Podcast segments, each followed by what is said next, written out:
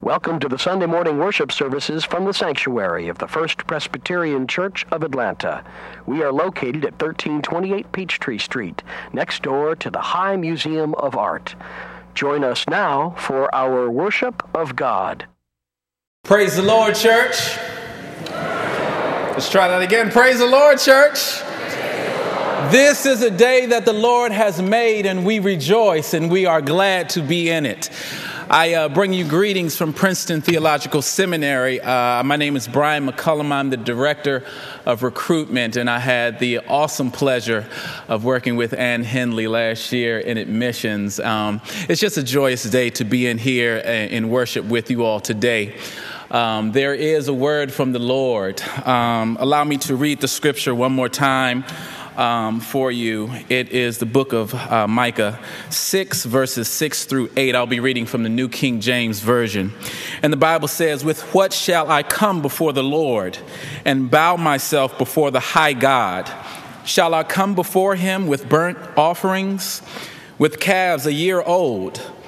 Will the Lord be pleased with thousands of rams, 10,000 rivers of oil?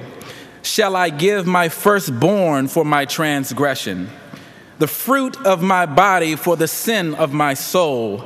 How has he has shown you, O man, what is good, and what does the Lord require of you, but to do justly, to love mercy, and to walk humbly with your God.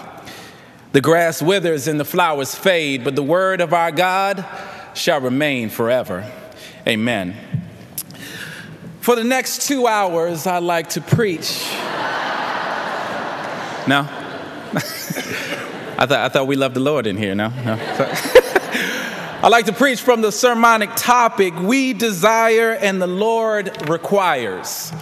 We desire and the Lord requires. You know, every time I hear this scripture and I read this scripture, I'm always reminded of my days as a seminarian at Princeton Seminary. I can remember completing my first year of my Master's of Divinity program, and I went into an internship at Trenton Psychiatric Hospital as a chaplain.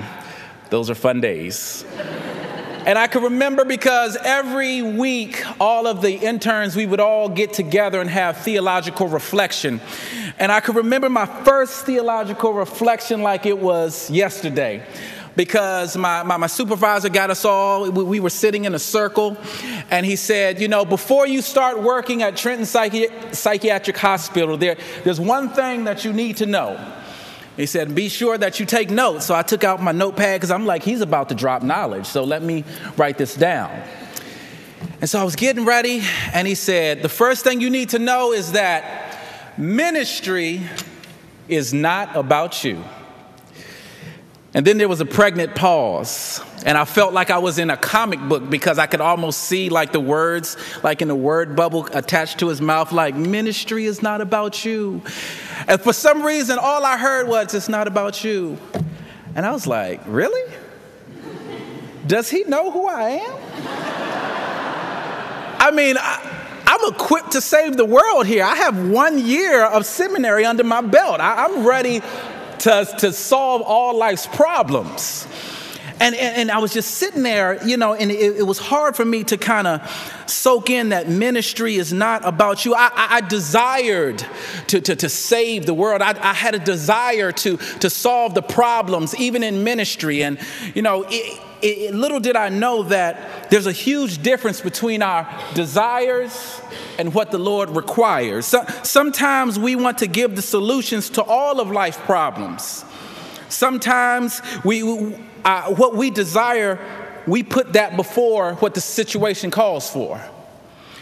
We all have desires, even though we don't want to talk about them all the time. We don't want to recognize them. Sometimes we even ignore our desires.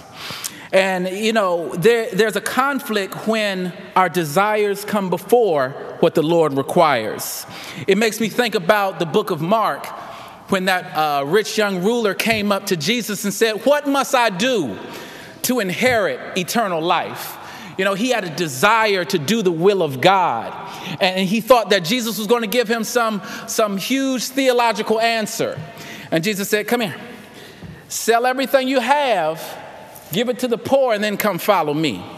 You see, every time we think that it's going to be some complex answer, Jesus will flip the script on us. And so sometimes what we desire doesn't always line up with what the Lord requires. But the problem really becomes when that what we desire is more than what the Lord requires. The real question is, are you willing to give up your desires and accept what the Lord requires? This is what's happening in the text for this morning. The scripture is set during a time when Israel and Judah are deep in sin. They're set in their ways, and no one is even thinking about repenting. And they're convinced that what they want and how they want to do it is priority. And Micah, he's a minor prophet. And this book is mainly about judgment. He is the life of the party. He's like going to the doctor, and the doctor says everything is all good, but you need to lose a little weight. I'm like, why you keep judging me? Can I live? And so this is what the children of Israel are saying to Micah. Why are you always judging us? Like, can we live? But the real thing is that sometimes we need to get a gut check on some of the things that we're doing. Some of our desires don't always line up with what God is requiring of us. And so, they were cool with doing things just because this is the way things have always been done. Side note, anytime someone validates what they're doing by just saying, well, this is how it's always been done, there's a problem. I don't know one in here says that, but... as we look at this, as we come back to the text, we see that, they wanted to offer, God all these sacrifices of rams and calves and oil to kind of cover up their transgressions. And then Micah responds by saying, you're making it too hard. You don't have to do all that. You're trying to do all this stuff on the outside when God wants you to change what's going on the inside. And so, he said, all you have to do is act justly, love mercy, and walk humbly with your God. Now, on the outside, you would think that would be enough. But if we really ask the hard questions of life, do we really act justly? If we were really to be truthful this morning and ask, do we really always do what is right? Have you always been fair and honest? Have we ever held anything back from the truth? Do we truly love mercy? Have you truly forgiven and forgotten? Have you always let go and let God? Have we always walked humbly with God? And have we always given credit to others and willing to take a back seat so someone else can shine? I wish I could stand here today and say that I have been able to hold all of these commandments, but even I cannot say that I can do that by myself. And if the story ended there, this would be a very sad day. I love movies, and in 2004, a movie came out by the name of Along Came Polly. And I know y'all so spiritual in here, no one knows what I'm talking about. But, Ben Stiller, one of my favorite actors, he was the main character in this movie. And, he was just going along doing his life. And along came this woman named Polly that kind of shook up his daily routines. And she was changing the way that he did his everyday activities. And, he was a changed man because of his interaction with Polly. Likewise, as Christians, along came a man named Jesus. And when we let Jesus into our heart, he will shake up some things that are going on in your life. He'll change the way that you live, move, and have your being. So, by ourselves, we can't do the things that Micah's asking us to do. But when we open up ourselves to God, God will transform our minds so that we can act justly. If we open up our hearts to Jesus Christ will allow us to love mercy. If we open up our souls to Jesus Christ, it will transform us so that we can walk humbly with our God. We can't do it by ourselves, but it's anything impossible for our God. We serve a God who is able to give sight to the blind. We serve a God who's able to make the lame walk. We serve a God who's able to redeem sinners. We serve a God who is able to keep you from falling. And that's why my hope is built on nothing less than Jesus' love and righteousness. I dare not trust the sweetest frame, but wholly lean on Jesus' name. On Christ, the solid rock I stand. All other ground is sinking sand. And the church said, amen, amen, amen, and amen. I'm not sure how I'm going to follow that up, but good morning. My name is Wilson Covington. Let us stand and affirm our faith by using the words of the Apostles' Creed.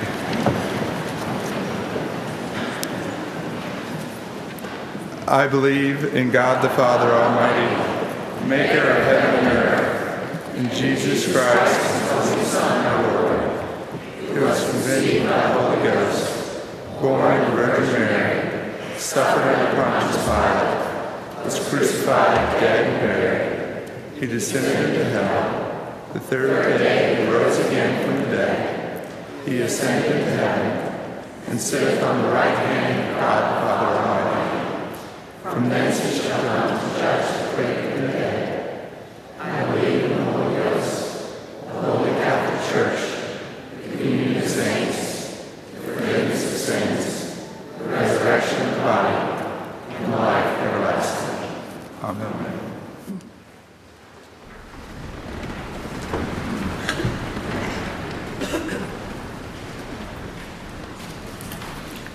Good morning, First Presbyterian. I am Melba Durr, here from Hillside Presbyterian Church in Decatur, Georgia, representing the partnership. And I offer to you today the invitation to the offering. Freely we receive, so freely we give.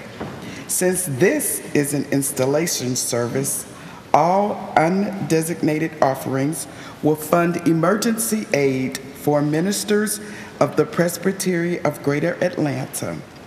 With gladness, let us present the offering of our life and labor to the Lord. Thank you.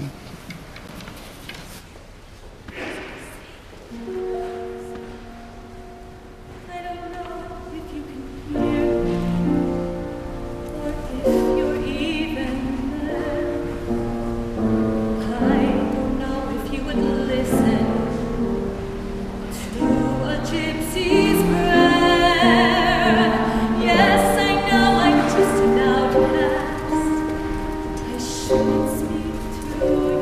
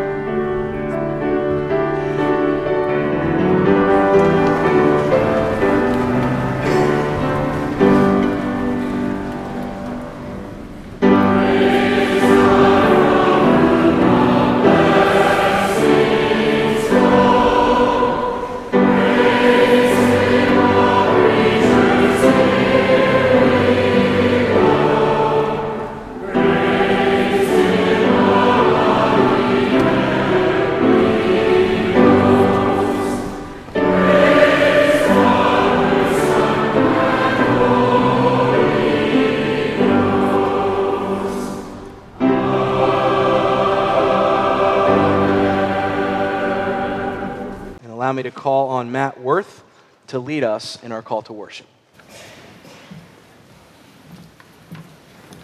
Good morning. My name is Matt Worth, and I am a member here and also was lucky enough to be on the search committee that brought Ann Henley to us. Please join me in the call to worship. Cry out with joy to the Lord, all the earth. Worship the Lord with gladness. Come into God's presence with singing. For the Lord is a gracious God, whose mercy is everlasting, and whose faithfulness endures to all generations. Come, let us worship God.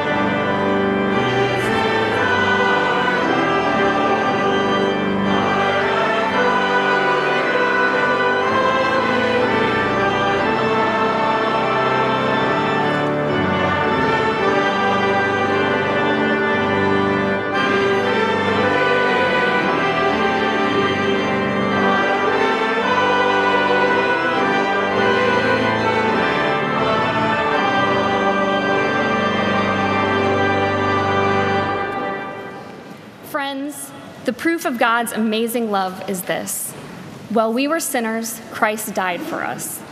Because we have faith in Christ, we dare to approach God with confidence. In faith and penitence, let us confess our sins before God and one another. Merciful God, we confess we have sinned against you in thought, word, and deed, by what we have done and by what we have left undone. We have not loved you with our whole heart. We have not loved our neighbors as ourselves. In your mercy, forgive what we have been. Help us to mend what we are and direct what we shall be, so that we may delight in your will and walk in your ways, to the glory of your holy name.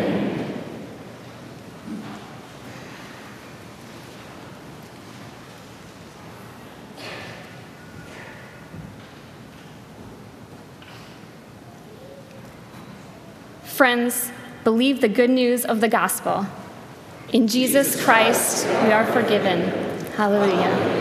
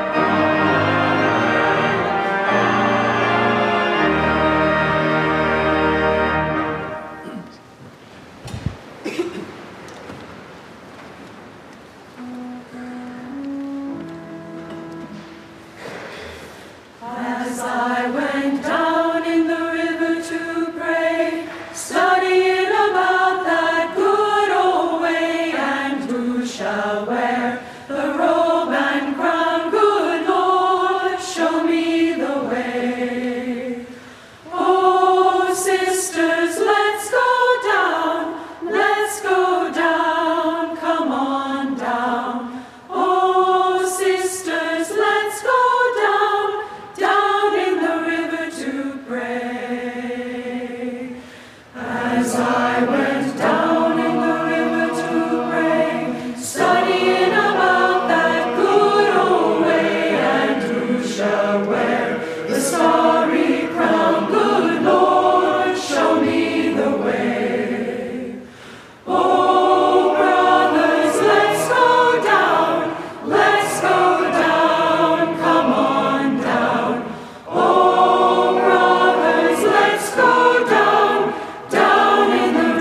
in the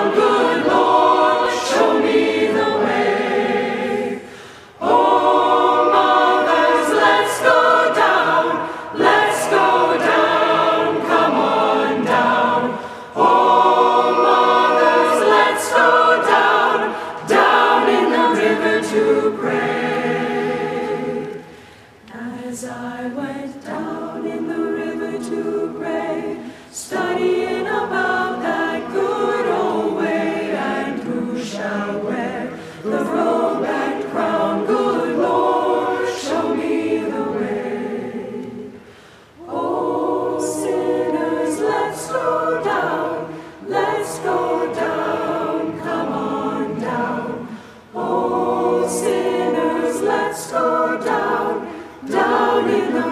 to pray.